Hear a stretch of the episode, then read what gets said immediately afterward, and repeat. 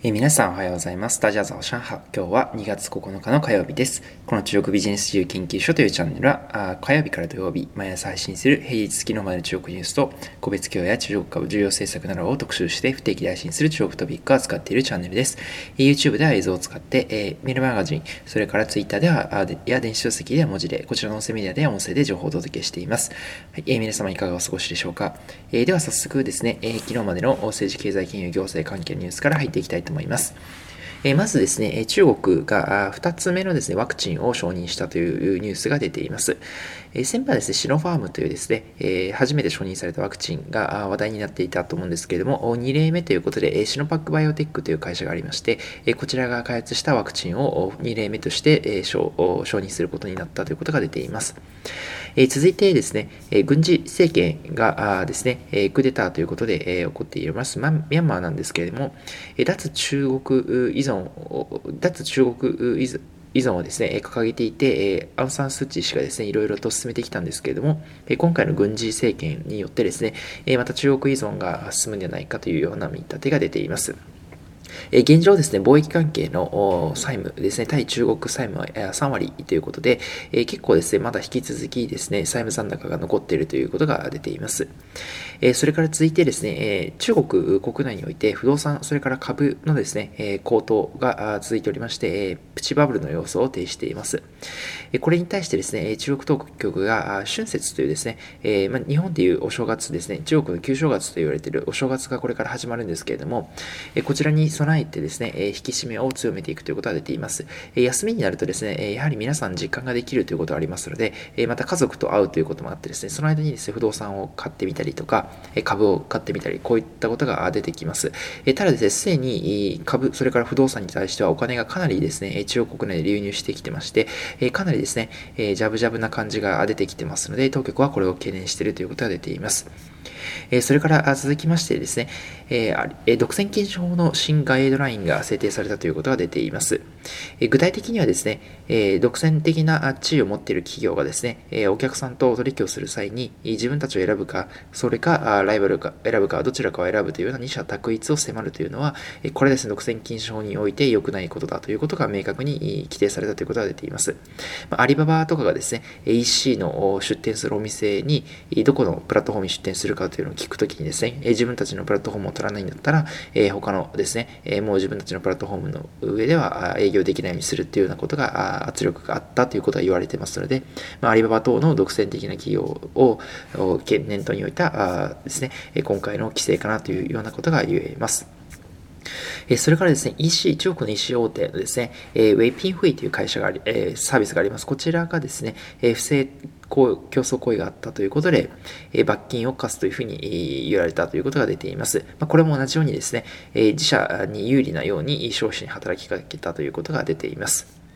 えそれから続いてですね、台湾のニュースですけれども、2021年1月ですね、先月の台湾の輸出額が、えですね、過去最高額になったということが出ています。え中国向けのですね、半導体が絶好調だったということが出ています。え世界的な半導体不足の中で、え半導体立国であります、台湾の存在感がますます増していると、大きくなっているという状況かと思います。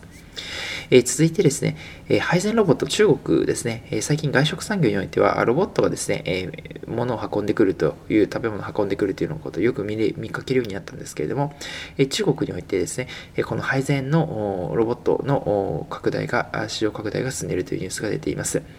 2025年にはですね、今の市場の10倍以上にもなるんではないかという予測もあったりということなので、今後ですね、この配膳ロボット市場というのは注目していきたいと思います。ただですね、問題としては、まず導入コストがまだですね、結構高いということと、正確性がですね、まだあまり高くないということがありますので、結局ですね、人件費がかかってしまって、人が対応したりということになったりしているということなので、今後はですね、この導入コストを下げる、それから正確性を上げる、この2つがですね、大きなポイントになってきそうな予感がしています。えー、続いて、企業のニュースに移っていきたいと思います。えー、まず台湾のですね、半導体大手の TSMC なんですけど、日本に拠点をですね、先端半導体開発で連携をするべくですね、日本に拠点を構える予定だということが出ています。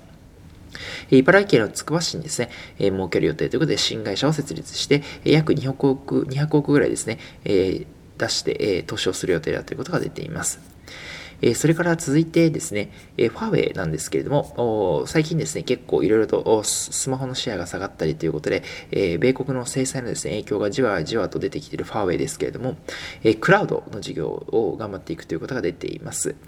えただですね、まあ、クラウドもですね、えアリババですとかテンセントといったところと戦っていかないといけないというのがありますので、え決してですね、楽な道ではないんですけれども、えまあ、ただですね、え市場全体として今、クラウドの需要が急速に拡大しているということもありまして、でえファーウェイはこれからクラウドも頑張っていくというようなことが出ています。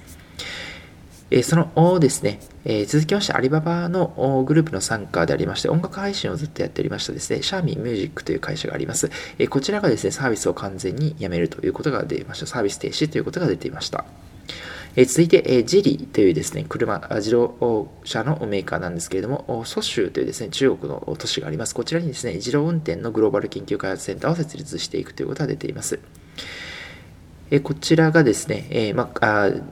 ジーリもですね、自動車メーカーとして自動運転により開発に強化して注力していくということかと思います。え、続いて、え、TikTok で有名なバイトランスなんですけれども、え、ヘルスケアブランドですね、参加のヘルスケアブランドにおいて、オンライン医学辞典というのを始めました。えこれどういうものかと言いますと、論文ですね、医学関係の論文とか情報をですね、たくさん集めるプラットフォーム、知識共有のプラットフォームで、えここにですね、医師の方とか、あと、ナースの方とかですね、看護師の方とか、えそういった医療関係の方々が、ああと教授ですね、医学部の教授さんとか、そういった方々が集まって、知識交換をしていくと、地のプラットフォームを作り上げたということが出ています。え TikTok を運営するバイトダンスですね。えまあ、あの本業はですね、本業というかメインの事業はこういった、えショート動画なんですけれども、え様々な事業に今進出していまして、えそのうちの一つがヘルスケアということになっています。ヘルスケアですね、アリババグループの、えアリジェンカン、アリヘルスとか、あと e コマース第2の JD ですね、JD 参加の JD ヘルスとか、このあたりですね、非常に有名なオンライン医療の会社ありますけれども、えバイトダンスもいよいよ入っていこうというところが見て見て取れるニュースかなと思います。えでは最後ですね、マーケットニュースいきたいと思います。え先週末ですね、上場しました、快イショート動画を、快イショですね、バイトダンスライバルであります、快イショなんですけれども、え時価総額がですね、19兆円ぐらいになりまして、え18兆、19兆ぐらいになりましてですね、え時価総額は中国インターネット企業で第5位になったということが出ています。ちなみに1位はテンセント、2位はアリババ、3位がメイトワン、4位がピンドードですね、えで、5位が今回、快イショになったというニュースが出ています。それが快書ですね、先週上場したばかりなんですけれども、早速ですね、ハンセンテック指数とか、中国企業指数、ハンセン総合指数等のインデックスに組みられることが分かりました。上場して間もないんですけれども、インデックスの組み入れに必要な条件を多数満たしているということで、ですね、指数に入っていくということが明らかになったということが出ています。それからですね、反戦、8日の反戦指数銘柄の騰落率ランキングということで、1位はですね、チョン・クア・シーエという会社ですね、機械メーカーになります。続いて2位がですね、戦場ゴージジートンという繊維アパレルの会社。3位がですね、銀河娯楽という会社でサービス業の会社。こちらはですね、大体前日比2%以上上昇した銘柄です。一方でですね、下がってしまったですね、銘柄3つに関しては、第50位がですね、ルイ・シャン・カーチーというですね、電子半導体の会社。会社それから、下位2位が、ですね、え牛バイオですね、えバイオの医療関係の会社、えそれからですね、え中国モンニューというですね、え中国の乳製品のメーカーがワースト1位ということで、えそれぞれですね、約1%、全実質1%以上下がったということが出ています。ただですね、えそこういったメーカーについても下がった率としては前日1%程度ということだったので、昨日はですね、え香港の反戦指数はあまり大きな値動きがなかったという一日だったかなというふうに思います。あと IPO ということでですね、昨日は、蘇州のですね、開口医療という会社があります。こちらがですね、検査キットメーカーを作っている会社、検査検査キットのです、ね、メーカーなんですけれども、無事に上場を果たしたということが出ています。公開価格はですね、公開価格比9.6%高で、初値をつけたということで、1株30ドルをつけたということで、IPO のニュースが出ています。はい、えー、今日もですね、様々なニュースをお伝えさせていただきましたけれども、えー、個人的にはですね、えー、まあ、まず、え中国の国内の株、それからあ不動産のバブル、プチバブルが起きているということが出ています。え実際ですね、この事件の背景にあるのはですね、えまあ、中国はですね、外貨送金規制というのがありまして、えー、1人の個人の方がですね、特別な事情がない限り、1年間にですね、外国にお金を送金できる金額は500万円というのが決まっています。えー、したがってですね、外国国に投資をするというのが今中国人の方が容易ではないというのがあるので、えー、じゃあそのお金はどこに向かうのかというと国内の不動産もしくは株に向かってしまうということで、えー、ですね、実態の評価額以上にですね、え、金余りがあるということで、え、お金が流れてきてしまうということで、え、今ですね、中国特に都市部ですね、北京、上海、こういったあと香港もですけれども、こういった都市部の不動産というのがもう高すぎて、一般の方々がなかなかですね、買えないという事態になってきてしまっているというのが現実実情としてあります。それから独占禁止法のですね、新しいガイドラインが制定されたというニュースも出ていました。えますますですね、具体的にですね、今後、詰まっていくということで、独占禁止に関しての規定がどんどん細かくなっていくんだろうなというふうに予想しています。えそれからですね、配膳ロボットですね、中国の外食産業における配膳ロボットニュースがありました。日本ではですね、まだあまり配膳ロボットを見る機会がほとんどないと思います。まあ、あってもですね、回転寿司とかで、えお寿司を作るマシンがあったりとか、多分その程度かなと思うんですけれども、中国はですね、結構配膳マシンすでに流行ってきてまして、今後日本日本はですね、この分野においてはまだ中国に遅れている部分だと思いますので、今後ですね、どういうメーカーですね、外食支援が導入していくのかなどなど注目していきたいなというふうに思います。